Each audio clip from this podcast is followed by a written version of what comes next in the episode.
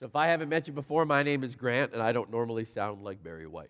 Um, but somebody last week from Christ the King shared with me a virus. May God have mercy on your soul. Uh, I forgive you. It's all good. And so here's what we're going to do I'm going to put my head down and we're going to preach this thing. I got one more to go. I'm going to go home and lay down. That's what we're going to do. Not infecting anybody. Love you all. Right now, it's the Holy Spirit versus caffeine versus Dayquil. That's how it's working, and we're going to pray the Holy Spirit wins, all right? Okay, open your Bible. Matthew chapter 6 is where we're going to be all morning long. We'll get there in just a moment. I'm sitting in my office on Monday, and it happens. My hypothalamus activates my adrenal glands and it floods my bloodstream with cortisol. The cortisol starts heading for my hippocampus. Hormones rush to my adrenal glands and try to stem off the flow of cortisol into my body, but it's too late because my brain has already released neuropeptide S and my respirations begin to pick up. My body starts to awaken in the wrong sort of a way, and homeostasis is a thing of the past. And it all started with one single thought How am I going to pay for my kids' college? I just described what happens in your body when you do something we all do. Some of you have already done it this morning. I just described what happens in your body when you worry. I mean, we've all done it. Some of the hypochondriacs in the room right now are worried because you think I might infect you, right? That's why I'm going to bring this back here just a little bit. God bless you, Terry, Amy. That's awesome. Front row people make me happy, okay? This weekend, we're going to talk about the practical thought about worry. We've been doing a series called Freeway. And one of the greatest freedom robbers and freedom thieves that I've ever encountered in my life is worry. Now, I'm not talking about the normal, everyday, God given concern that we have about each other or, or truly important situations in our life. I think I believe that God has given all of us a smoke detector of concern that helps us love people and love each other and know ourselves. But I'm talking about that gut wrenching choice that we make to do something about something that we can do absolutely nothing about. Does that make sense? I used to work in the college ministry here at Christ the King. And outside of the time when I had two infant children, I can't think of a time in my life when I was more consumed with worry. I mean, I'm getting ready to graduate from college. I'm planning on getting married shortly after graduation. And I remember at college, you know, standing there in my Batman outfit, and they give me a piece of paper that says, You now know something, which kind of ironic in some ways. And I get my diploma, and I sit down in my chair, and I go through a mental checklist. I got no job, no prospects, no place to live, no money, no network of people. I've got nothing. And 60 days from now, I'm going to stand across from someone that I'm going to profess my love for before Almighty God and promise to provide everything that I currently have nothing of. That's intimidating. I was a mess. I'm losing weight. I'm stressed. I'm irritable. I'm overwhelmed and scared. My hair's falling out, which was something because I had a good mullet in the 80s. I'm telling you, I'm just completely freaking out. When I got married, I was 149 pounds. Some things have changed, okay? All right. Yeah, you wait till you're 40 plus and you'll find out how it works, all right? I mean, I was at the mercy of worry and it was beating me senseless. And I just wish in that moment somebody would have showed up in my life and said three words to me. I'm not going to tell you what the three words are right now. They're not, I love you. They're not, it'll be okay. That's not, don't worry, be happy. That's four, just in case you're wondering, okay? But three words from Scripture that are true and can be counted on for a lifetime. Three words that I'll get to in just a moment. Everybody in the room is not immune to worry. You all got something in the back of your head right now. Some of you are worried about what people are thinking about you. Some of you are worrying about the unknown things in life. Where am I going to work? Will I find someone to love me? Where am I going to be in one year, five year, 10 years? Will my children turn out? Where am I going to get money to cover all of these dreams that I'm going through? Am I going to lose my business? Will I get downsized? How am I going to hope with Monday or cope with Monday? I mean, is my marriage going to last? We all carry this stuff. The word worry, all by itself, carries an incredible amount of meaning with it, okay? Let me break it down for you. The Greek word for anxious is merimnao, which literally means to be divided or distracted, to be cut in half. The Latin word for anxious is anxious, which means to be choked or to be strangled. The German word that we get our word worry from is the word würgen that's a good word right there. And it means to suffocate or to be slowly choked off. I mean, when you add that all up, it gives you a great description of worry, doesn't it? Worry chokes the life out of you. It distracts you, divides your thoughts, crawls inside your head, and strangles your ability to believe that there's hope. And this is what I love about God. Jesus knew we were all going to struggle with worry at some level, and that's why he said these words in Matthew chapter 6. Here it comes. Therefore, I tell you, do not worry about your life, what you will eat or drink, or about your body, what you will wear. Is life not more than food and the body more than clothes? Look at the birds of the air. They don't sow, sow or reap or store away in barns, and yet your heavenly Father feeds them. Are you not, not much more valuable than they? Can any one of you, by worrying, add a single hour to your life? It's a good statement. Great question. Why do you worry about your clothes? See how the flowers, the flowers of the field grow? They don't labor or spin. Yet I tell you, not even Solomon in all of his splendor was dressed like one of these. If that's how God clothes the grass of the field, which is here today and tomorrow is thrown into the fire, will He not much more clothe you? Little faith. So do not worry, saying, What shall we eat, or what shall we drink, or what shall we wear? For the pagans run after those things, and your heavenly Father knows that you need them.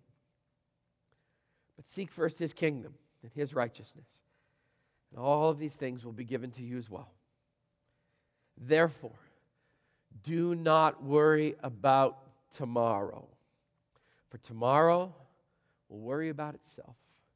Each day has enough trouble of its own. Jesus knew we are all going to worry because we're human.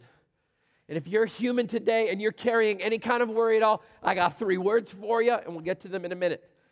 Let me give you five biblical truths, facts about worry. I don't want to give you three easy steps to conquer worry. I don't believe it's humanly possible to ever completely conquer this. I do believe the truth of God's word, though, can help put what we're facing into perspective and allow us to face it with confidence.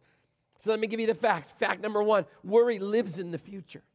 If you're a worrier, you spend a disproportionate amount of time speculating on what might happen, and then you fear the worst.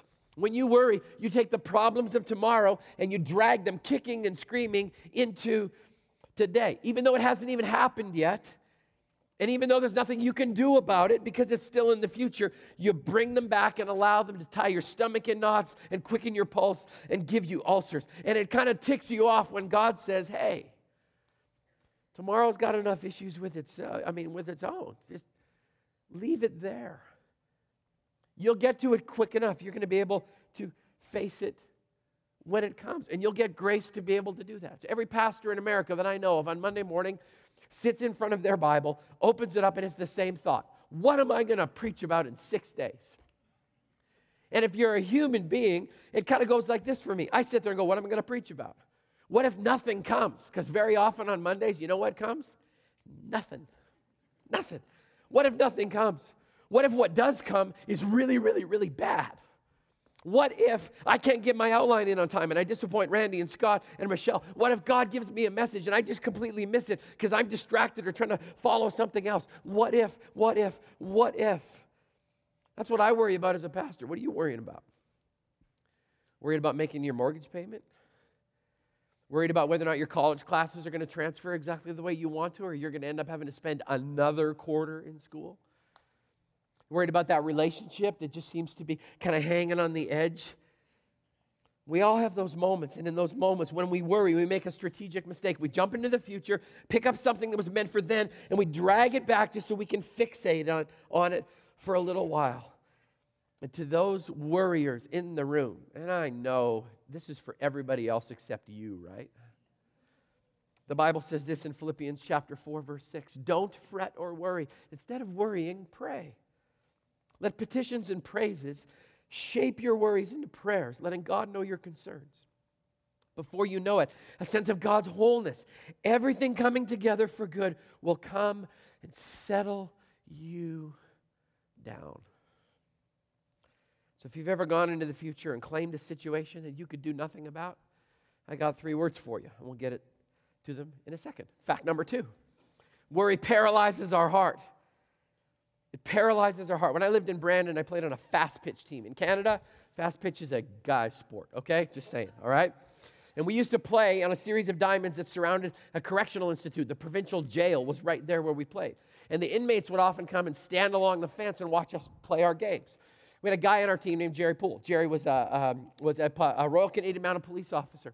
And one day, one of the guys standing at the fence beckoned some of the guys over, and we went over and had a talk. And they said, We've got a fast pitch team in here. Why don't you guys come on inside and play us sometime? sure. I'm bringing my bat with me. That's how that's going to roll, you know? And so we actually did. We went and played. And I felt really good until that big metal door clanked behind me, right? And the first thing they do is they walk us out to the field. We have to go through the inmates' weight room in order to get there. And there are men with arms that are larger than me, and they are they're pumping iron and racking weights. And there's one big guy. He had no neck. It was just ears to shoulders. I walk past him and he goes, boo! And I'm like, gah. That's crazy. All of a sudden, my worry factor is beginning to go up. I begin to unpack our gear. They'd search through our bags and stuff like that. We're going through the gear. I'm laying it out. This great big guy who was their bag catcher comes walking over to me and he goes, Did you bring a saw? Excuse me? Did you bring a saw? I'm like, Should I have? I know I'm not sure how to answer that question. I mean, you're big, I'm small. That's how it's working, all right? So I kind of freaked out. I mean, my worry factor is just getting higher and higher and higher. And, and then we start playing them, and we actually hold them for the first four innings. And then in the fifth inning, they just decided, oh, we're going to play now. Score 21 runs, bottom of the fifth. So I'm standing there, you know, talking to a guy on second base after they're spanking us. I'm like, you guys are pretty good. Never forget his answer. He said, We are pretty good. He goes, You'd be good too if you had 12 hours a day to practice. I'm like, okay. After the game, their third baseman walks up to me and goes, You don't remember me, do you? Like, I don't. We went to elementary school together. Because I was a couple years ahead of you, because I remember you. And we began to share our stories. I shared my story, how Jesus was really working in my life at that point. He shared his story about how he got off on a path started associating with people that he shouldn't have.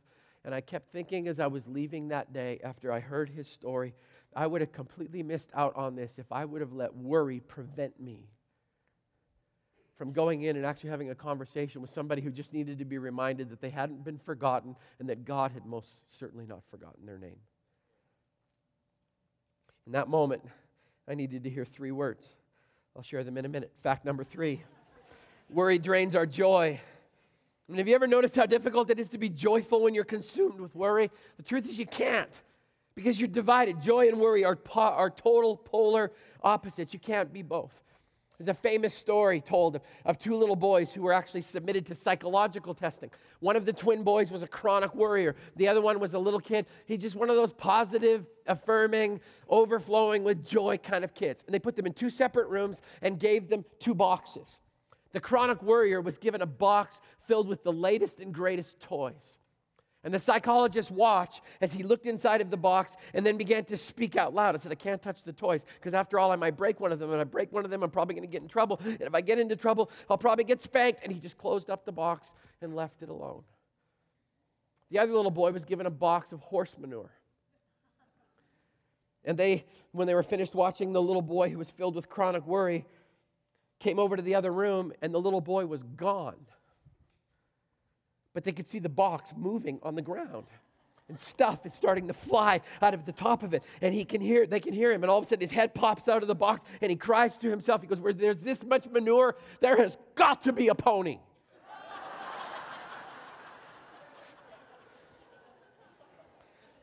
Some of you have heard a different version of that, but it's church, okay? So just stick with me, all right?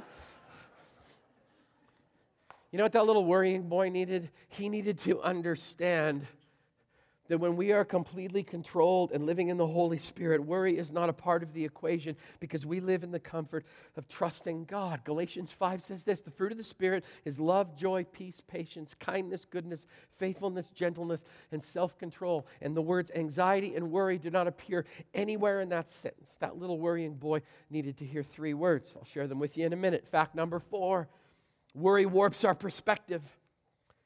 Bible says this in 2 Corinthians 4 Therefore, we do not lose heart.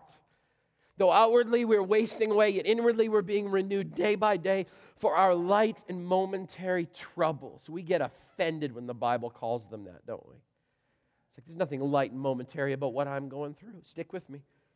For our light and momentary troubles are achieving for us an eternal glory that far outweighs them all. So we fix our eyes not on what is seen, but what is unseen. What is seen is temporary, what is unseen is eternal. As a part of the Freeway series, we talked about the Apostle Peter standing on the edge of the boat, making a decision that, that, that, that he was going to go against what culture was telling him to do, that he was going to, to, to make a, an understanding that there was no security staying inside of the boat with the 11 other cowards, but instead his greatest security was walking on water with Jesus, even though that reality didn't match up with what he knew to be right and good and true. So he got himself out over the side of the boat and the Bible tells us, as a part of that story, that he took his eyes off of Jesus and he got consumed with the wind and the waves. You know what the Bible calls that? They call it being divided and distracted. Because the reality is, sometimes our storms just seem too great. And we get kind of ticked when the Bible has the audacity to call the storm we're going through a light and momentary trouble. Let me ask you a question do the things that consume you with worry, do those seem light and momentary to you? Mm-mm. They seem all consuming. They feel like they're going to crush us. So, how does the Bible get away with calling what we're going through light and momentary? Let me tell you how it gets away with it. It does it by comparing them to the unbelievable and infinite power of God who's above them all. You see, this is what happens. When we take our worry, the things that concern us, and we compare them horizontally to the other things that people are going through, it's no wonder that they can be completely overwhelming. The scripture says, don't compare them horizontally, compare them vertically. Take what you're facing and compare them to the infinite majesty and hugeness of God Himself, and then you will find that what you're facing will actually come into perspective. Years ago, my wife and I went to Swift Current, Saskatchewan. We happened to be there on Canada Day. And Canada Day, July the 1st, is kind of the equivalent of what we do here on the 4th of July when we blow stuff up and send stuff into the sky and it pops and booms and it's just a great time, right? So we were going to these Canada, uh, a series of Canada Day fireworks and we'd waited all day long for it. And we were a little disappointed when a prairie thunderstorm started rolling in. Now, if you've never experienced a prairie thunderstorm, it's an incredible thing. You see the thunderheads, the clouds begin to build hours before the storm even hits you and they begin to roll out and they come towards you, and you can literally smell the rain before it gets to you. And then the wind begins to blow, and then all of a sudden it goes totally quiet. And then it's like the skies just open up, and this deluge, this downpour just comes flashing through. It's usually accompanied by lightning, which just lights up the sky, uh, deafening thunder, and it just builds and booms and crashes. It's amazing. So we're sitting watching this storm. It's like God is taking pictures. I mean, flash bulbs in heaven, they're going all over the place. And as the storm just begins to, to hit its peak, at exactly the same time, the fireworks display starts. So we're watching.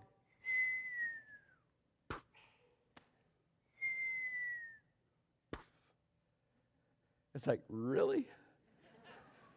It's like God sat up in heaven and said, That's what you've got.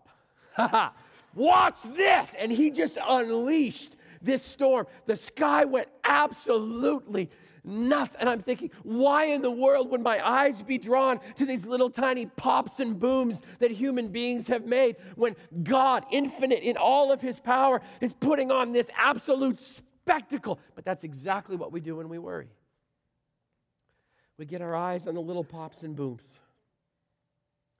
and we take our eyes off of the majesty and the infinite power of God. I mean, let's just be honest. We get so consumed by our limited vision, our limited plane, because we can only see on our level. And worry comes in, and we can't see anything beyond ourselves, and we're overwhelmed. And while God is painting pictures in the sky, we're totally transfixed by these tiny little pops and booms that are running our Monday through Saturday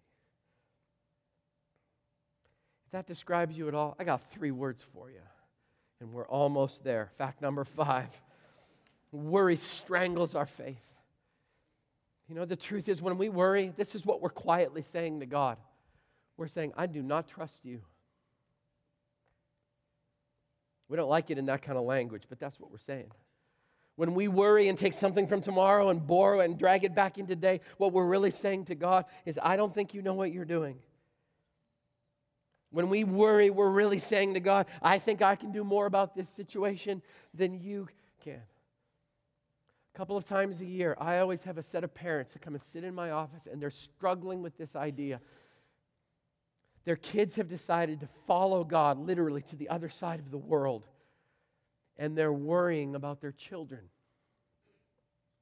And they're worried about how can they possibly release into God's care their son or their daughter who has just announced to them, I feel called of God to go and do something bigger than the little piece of the world that I've grown up in. And the parents come and they're absolutely tortured. And I begin to ask them questions. Like, number one, shouldn't you be thrilled? that your kids actually want to go and do what you've been preaching that they should do all of these years. I say, doesn't it seem, do I need to remind you that before they were yours, they were His? That your son or your daughter belongs to Jesus. And the safest place your kid can be is in the palm of the hand of Almighty God. Can we just agree together that you may be the most incredible mom and dad in the world, but you can't protect your kid from anything. But God is the one who can sustain them and cover them and feed them and clothe them. I mean, is, it any, is there anything inside of us that, that would allow us to believe that, that somehow they would be in a better place if we were willing to unwrap our hand and trust them to Him? Those are tough conversations. Sometimes worry strangles our faith, and we end up we end up convincing everyone around us let's just play it safe. Let's just hold on. Let's not do anything weird. Because anytime we step out of our comfort zone, what begins to happen inside of our hypothalamus and adrenal gland? We begin to worry. If anything that I've talked about so far this morning describes you, I got three words for you if you're worrying, I have three words for you. Three words from the New Testament that can encourage your heart. Three words that can help you with your perspective and give you back your joy and free up your heart and let your faith breathe again. Three words that are the launching pad to putting worry on its knees, begging for mercy. Three words that Scripture says will make demons run, the devils tremble, and our troubles prospectively smaller. I've got three words that can give you hope that you can get through, that God is not done, and that we are not alone. I have three words that can swell our faith and make us believe that we don't need to be victims of worry anymore. Some of you are going to hear the three words and say, That's a pat answer, and I will agree with you. This is an answer that you can stand pat on for the rest of your life. Because as much as we want to say this is not valid to us, this is the beginning and the foundation that allows us to ground our faith in a place that says, if God truly is control, why would I waste any time and energy worrying about something that he already says he has under his control? 1 John 3:19, the three words are embedded in the center of this beautiful sentence. This then is how we know that we belong to the truth and how we set our hearts at rest in His presence. Whenever our hearts condemn us, here that comes four, three words God is greater. One and a half people agreed with me. Let me try that again. For God is greater than our hearts, and He knows everything. Absolutely everything. That's it. God is greater. God's greater than my problem, greater than my fear, greater than my prodigal son or daughter, greater than my need, greater than my hope, greater than the storm, greater than the knot that's enwrapped itself in the middle of my stomach, greater than my solutions. God simply is greater. Now, I took that and I kind of flipped it on its head and I asked myself the question so what? It's so easy to say, isn't it? God is good all the time, and all the time, God is good. Until I don't have enough money to pay my mortgage. And then what do I question? Whether or not God is good. And what can I do about it? Nothing. So, what do I decide to do about it? Worry. What if we flipped it all over?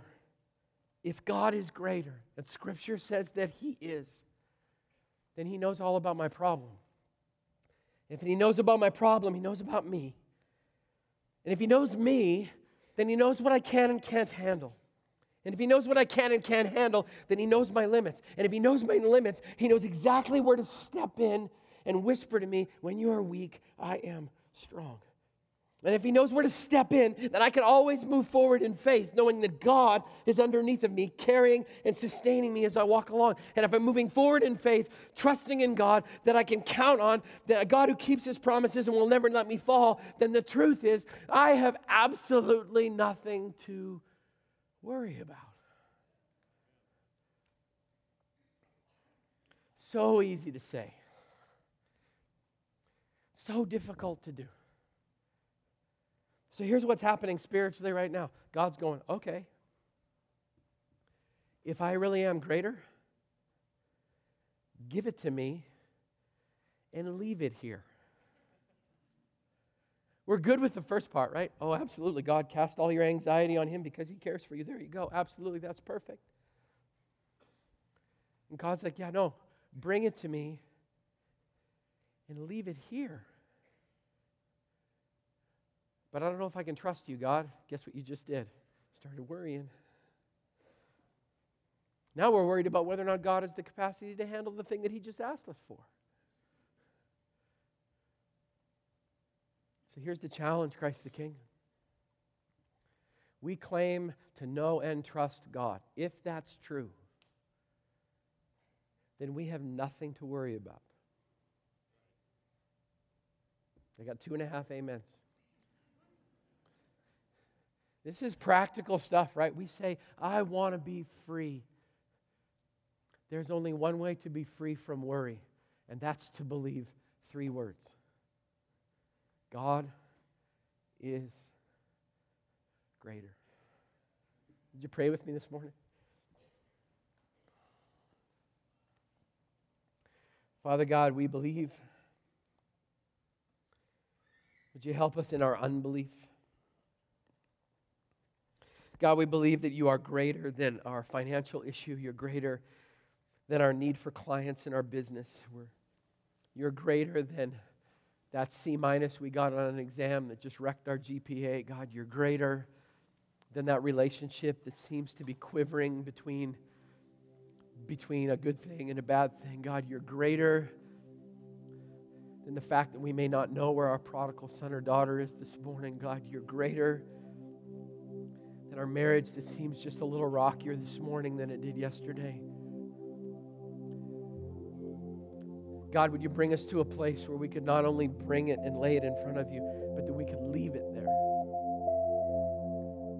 Knowing that you, in your infinite power and grace, can and truly do want to remove the burden of worry from our shoulders and replace it with a rock solid trust says, God, I don't know how you're going to work it out, but I know you're greater. So I lash myself to those words. And I take very seriously Matthew chapter 6, which is not a polite suggestion, but an imperative command. Do not worry about tomorrow. Tomorrow has enough worries for itself. Father, may you allow us to live in this moment, wrapped in your faithfulness and your trust. Would you allow us to release worry so that we can truly live free today? We pray these things. In the name of our God and Father, who says, I am greater. All God's people agreed together, and they said,